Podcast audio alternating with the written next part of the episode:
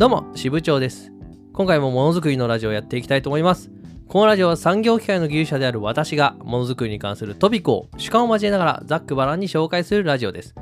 小難しい技術の話はしないので何か作業しながら聞いていただければ幸いです。とは言ってもですね、今回はものづくりの話あんま関係なくてですね、今回のテーマ、活動レポート5月号です。まあ、毎月やってますけどね。えっ、と、私はですね、毎月ブログとは別にですね、ノートというサービスを使って、活動レポートという記事書いてます。これはですね、ブログやツイッターでの情報発信の結果とか、その月のね、主だった活動を報告するレポートです。このレポートは、まあ、同じく技術ブロガー兼 YouTuber であるリビさんが始めた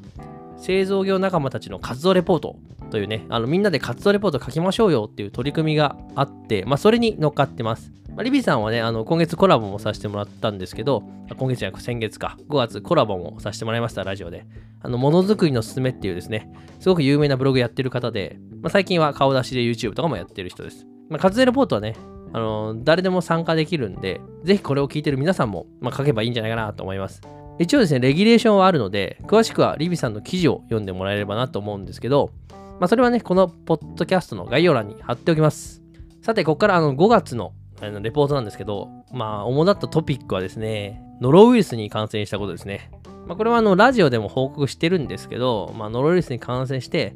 まあ、健康を大きく崩してしまったと。で、私だけだったらね、まだ良かったんですけど、まあ、息子も救急車で運ばれる事態になりまして、まあ、かなりね、5月バタバタしてました。やっぱね、こう、健康が第一ですよね。まあ当たり前なんだけどさ、家族全員が健康でなければ、やっぱね、ダメだなと。まあ、家族健康であることがすごく幸せなんだなっていうのを再認識することができた1ヶ月でした。ね、なんか最近ね、こう、ちょっと太ってきて、免疫力とかがね、落ちてる気がするんだよね。の割にこう、夜更かしというか、まあ夜中まで作業したりして、睡眠不足に陥りがちですね。ちょっと体的にあんま良くないかなと思うんで、ちょっと来月以降ですね、ちゃんと健康に留意してですね、活動をしていきたいなと思いました。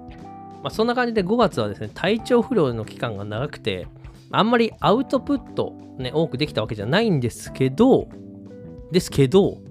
あのー実はですね、私のやってる支部長技術研究所というブログは、始まって以来の最高 PV 数を叩き出しました。えっ、とね、その数はね、なんと PV 数14万 7885PV です。まあ、約15万 PV ですね。まあ、ブログやってる人にはね、それがどんぐらいすごいのかってあんまりピンとこないかもしれないですけど、まあ、技術ブログだったら1万 PV 超えれば、あ、すごいなっていう感じです。まあ、それのね、15倍ですからね、まあ、相当すごいですよという感じです。でちなみに、あの、私のブログがだいたい毎月4万から5万 PV がアベレージぐらいなんですけど、まあ、そのね、3倍以上の振れ幅です。まあ、完全に外れ値ですよね。もうデータ処理やったらエラーで弾かれるやつ。実際にあの Google Analytics っていうあのブログのアクセス管理ツールあるんですけど、異常検出って出てました。まあ、そのぐらいにこんなことねえだろっていう伸び方をしました。まあね、この振れ幅を出せるのはおそらくあのね、あの技術ブロガー界、ヒロシといえど、おそらく私ぐらいでしょう。まあ、というのもね、あのこれ私のブログが急に人気になったとかいうわけじゃなくて、あの簡単に言えばですね、ツイッターの記事紹介でバズったっていうだけです。ブログ記事はですね、歴史から学ぼう、設計失敗学、大理石円柱の保管方法失敗事例っていうのを紹介したんですね。まあ、そのツイートが伸びて、一つの記事がですね、1日で9万 PV ぐらいされました。まあ、単純にそれがプラスされてるんで、まあ、大体約15万 PV いったって感じです。毎週ね、一応過去記事、過去のブログ記事は紹介してるんですけど、まあ、今月は運よく当たったって感じです。まあ、完全にラッキーパンチですね。嬉しくないといえば嘘なんですけど、まあ、結局毎月続くものじゃないんで、まあ、来月からはね、やっぱ平常運転になってしまうんですね。このブログのさ、やっぱ基準の、まあ、規定のベースの PV 数、まあ、みんながまあコンスタントに見てくれる数ってのをやっぱ上げていかなきゃいけないんで、まあ、今月もね、結局、新規の記事っていうのを書けなかったんですよね。過去の記事をリライトしたり紹介すると。まあ、そういうですね、小手先のテクニックで PV 数を伸ばしてるので、まあ、ブロガーとしてはね、やっぱ面白い記事を書いて、ちゃんと伸ばすとのをやっていきたいなと思いました。ちなみにね、私はラッキーパンチで15万 PV なんですけど、リビさんですね。あのーリビさんは実力で15万 PV 叩き出してます。あの人はね、コンスタントに10万 PV 以上のあのベースの PV 数があってですね、まあ、徐々に伸びてって、今、今月5月はま15万 PV を普通に叩き出してるんで、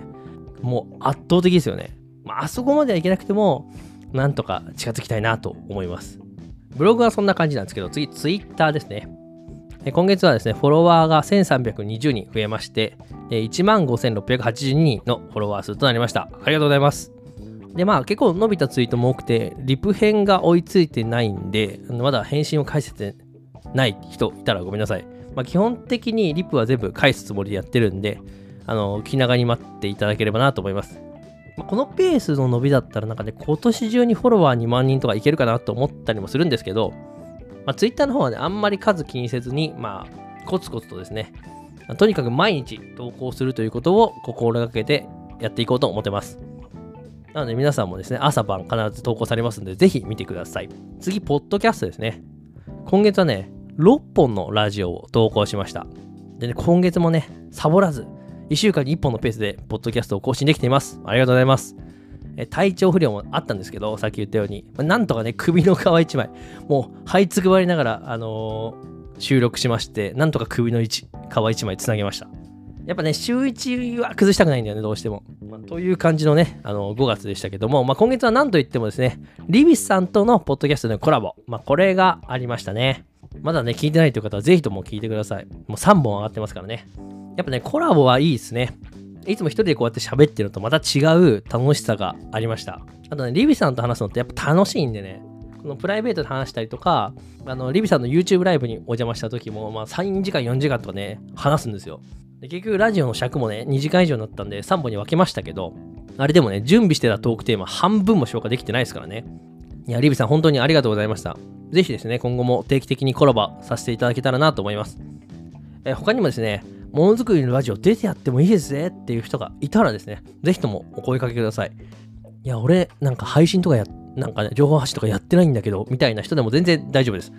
もうとにかくね、なんか支部長と話してみたいみたいな、そんな人がいたら、じゃんじゃんね、あの、言っていただければ、あなたを根掘り葉掘りさせていただきますので、ぜひよろしくお願いします。個人的に嬉しいのが、やっぱね、ポッドキャストの再生のされ方がちょっと変わってきたんですね。前までってこのツイッターからの流入であの再生されて、あのツイッターで紹介するとバーって再生されて、一気に知りすぼみするっていう感じだったんですけど、最近はね、ツイッターからの人の流れがなくても、まあ、ポッドキャストでしっかり見つけてもらって再生してる。とか、まあ、なんかフォローしてもらって再生してる。まあ、そんな感じがします。伸び方的に。ポッドキャストっていうプラットフォームにですね、ちょっとずつですけど、あの、このものづくりのラジオが根付いてきたんじゃないかなと思ってます。非常にありがたい限りですね。今後ともですね、この活動を続けていきますんで、よろしくお願いします。次、参加したイベントですね、今月。5月に参加したイベント2つあります。1つ目がですね、技術士関連、あ、1つ目とか両方技術士関連のイベントなんですけど、1つ目が、ネッペと呼ばれる団体の主催するですね、技術技術士二次試験対策セミナーで講師をしてきました。え、50分近いですね、あの、講義の末、完全に喉が潰れました。お気づきの方いるかもしれないですけど、あの、私今喉枯れてます。こう、あの、セミナーはですね、だいたい1週間前ぐらいにやったんですけど、喉が潰れ続けているんでね、あの、喉弱いんですよ、僕。大きい声で50分喋ったら1週間喉が枯れると。来週には多分治ると思うけどね、あの、まだちょっと喉潰れてます。で話戻すと、あの、ネッペはね、あの、という団体はですね、どういう団体かというと、インターネット上の技術士とか、技術士法ですね。また技術士を目指す受験者が、あのこう交流するネットワークです。今でこそさ、SNS とかネットで、まあ、その技術者同士交流しましょうっていうのはそんな珍しいことじゃないんですけど、なんとですね、ネッペはインターネット黎明期である2003年からそんな活動をしている非常に珍しい団体ですね。主に機械部門の技術士の方々が所属してます。で、機械部門の技術士を目指す受験者、まあ、機械部門以外でもいいんですけど、そういう人たちに対して、まあ、その受験指導を行ってるんですね。で、私もですね、昨年技術試験受けるときに、ネッペにお世話になりました。で、その恩を返すべくですね、今は講師側として、まあ、参加させてもらってるって感じです。で、ネッペはね、営利団体じゃないんですよ。なんで、基本的に皆さんボランティアで参加してるんですね。ゆえにですね、あの受験者が受講者ですね。受講者が支払うセミナーの参加費っていうのも非常に負担が少ないわけですね。別にあの技術士のあの受験者指導でお金を稼いでる人を否定してるわけじゃないんですけど、あのね、私はね、この現役バリバリの技術士が受験者のために熱意だけで指導してると。まあ、この事実にたまらなく惹かれてるんですね。で、まあ、そういうね、熱いおっさんたちがいっぱい集まってる団体なんですよ、ネッペっていうのは。私はそれこの団体がね、非常に好きなんですね。現在はですね、7月に模試が開催されるんですけど、模擬試験ですね。技術士第二次試験の模擬試験開催されるんですけど、ネッペで。まあ、そのですね、あの、問題の作問をしております。なので、ね、支部長問題解きたいよっていう、まあちょっとそのいっぱい問題のある中の一つですけど、解きたい人がいたらですね、ぜひもし申し込んでみてください。7月1日です。そんなネッペの欠点なんですけど、あのね、インターネット黎明期から活動してるんで、その活動内容がほぼ変わってないっていう欠点があります。時代を先駆けてね、まあそういうことを始めたんですけど、あのインターネットの進化に完全に置いてかれてるって感じです。まあ、あんまりね、認知活動がうまくできてないですよね、ネッペって。ホームページ、ネッペのホームページもね、めっちゃ面白いんだけど、最近まで、ね、そのフラッシュ黄金時代のね、めちゃくちゃ古いホームページでした。アクセスカウンターがついてたりさ、なんか文字が点滅したりね、なんか赤く、なんだろう、昔のホームページって感じ。あの今で言うと、このね、阿部寛のホームページってね、結構そういう作りで有名なんだけど、ほんとああいう感じでした。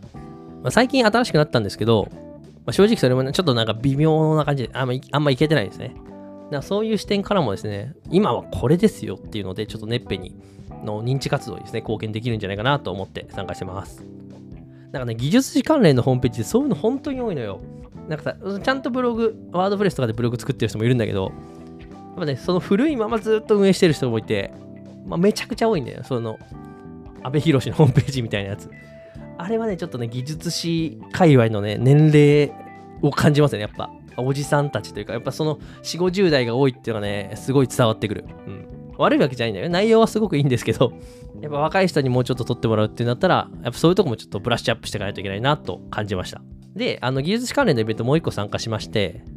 あのー、まあ、技術うちちゃん、うちちゃんさんっていうね、まあ、春山さんっていう方がいらっしゃるんですけど、その人が主催する Twitter スペースに参加してきました。こちらはですね、あの、ツイッターで知り合った技術士たちが、まあ、スペースなどを利用して、技術士を目指す人、技術技術者としてのキャリアに悩む人とか、まあ、そういう人に向けてテーマを語る、テーマについて語る会というコンセプトです。こっちはね、やっぱね、ツイッターとか、あの、いけてるツールをちゃんと使ってますね。今風の SNS。まあ、そういうですね、あの、新しいことをしている、やっぱり私好みの熱い技術者たちの集まりですね。技術士たちの集まりです。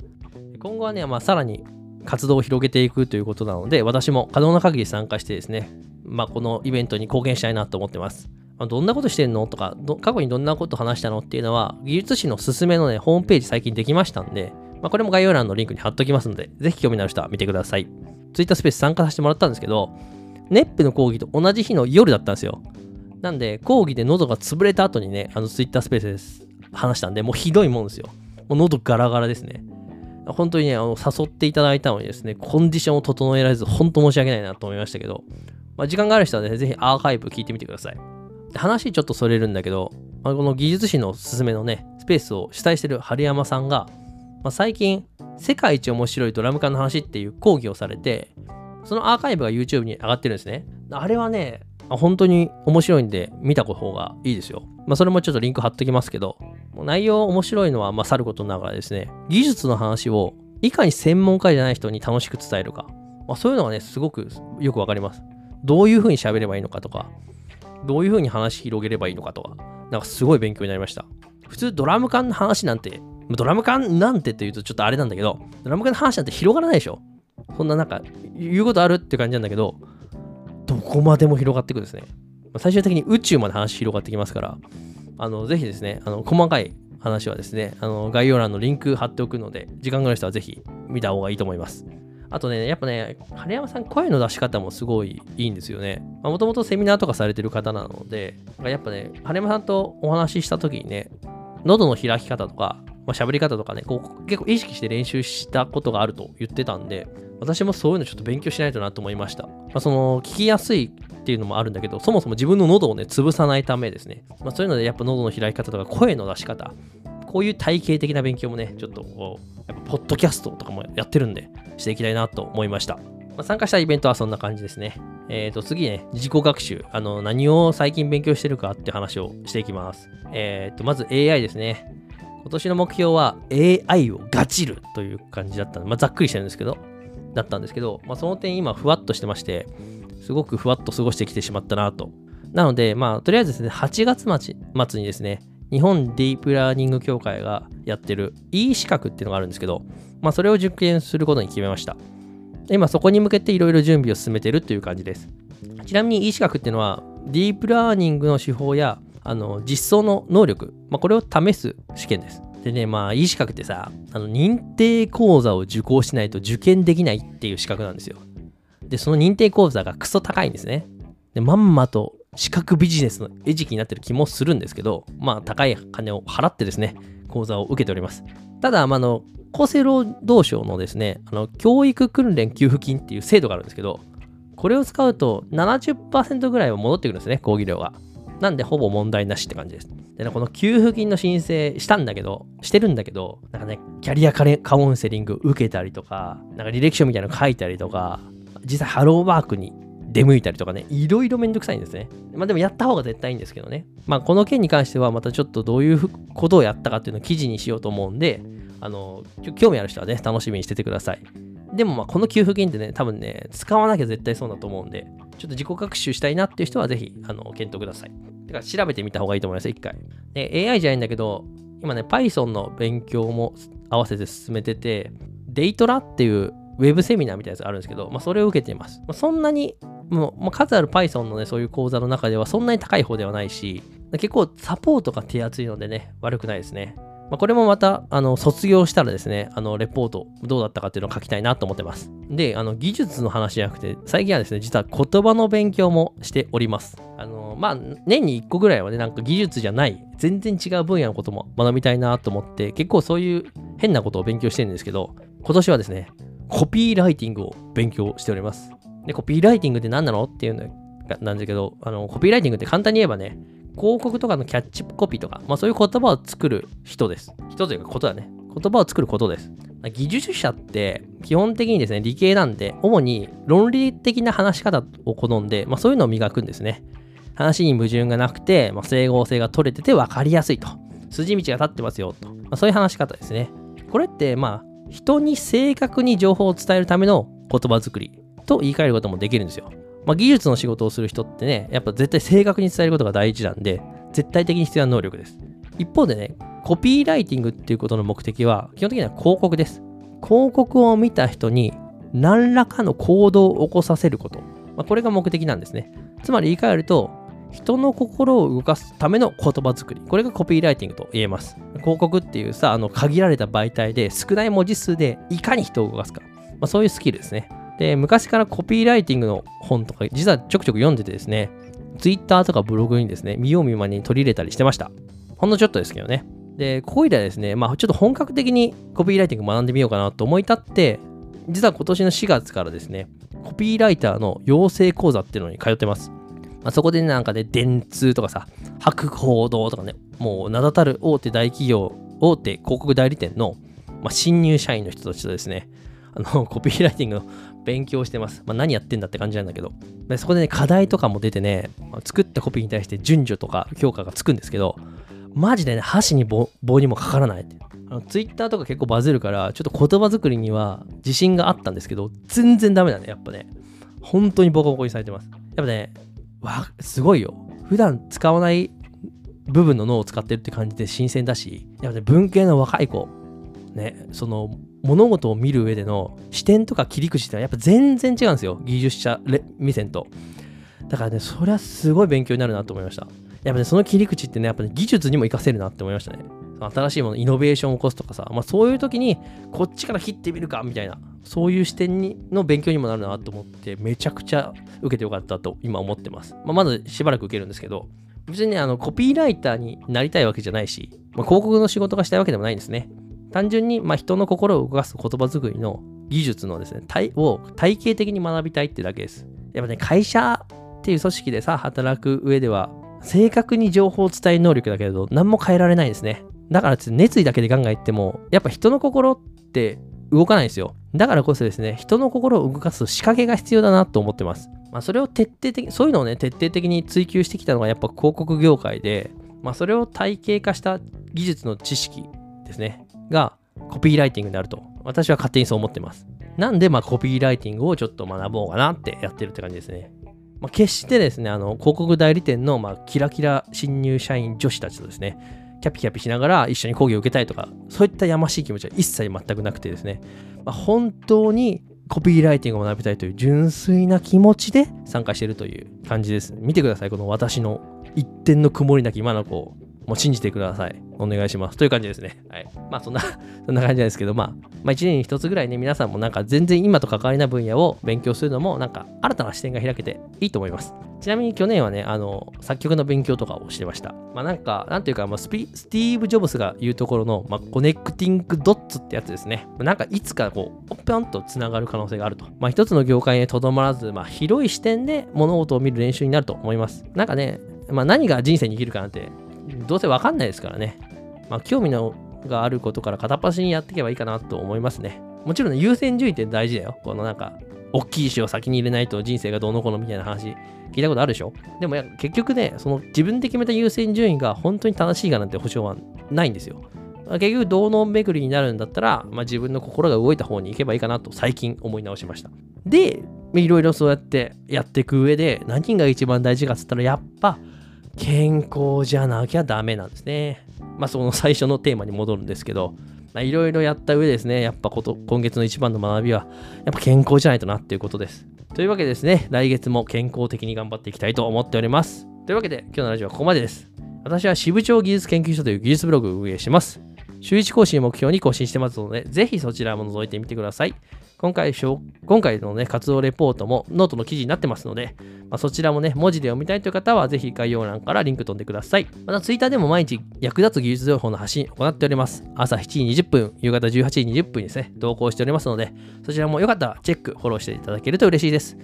ものづくりのラジオ用のハッシュタグあります。このラジオのご意見やご感想など、シャープ、ものづくりのラジオでタグをつけてつぶやいていただけると非常に喜びます。ものづくりのラジオののはですね、あの、アルファベットの小文字で NO となりますのでご注意ください。ぜひともよろしくお願いします。では、今回のラジオはここまでです。以上、支部長でした。ではでは。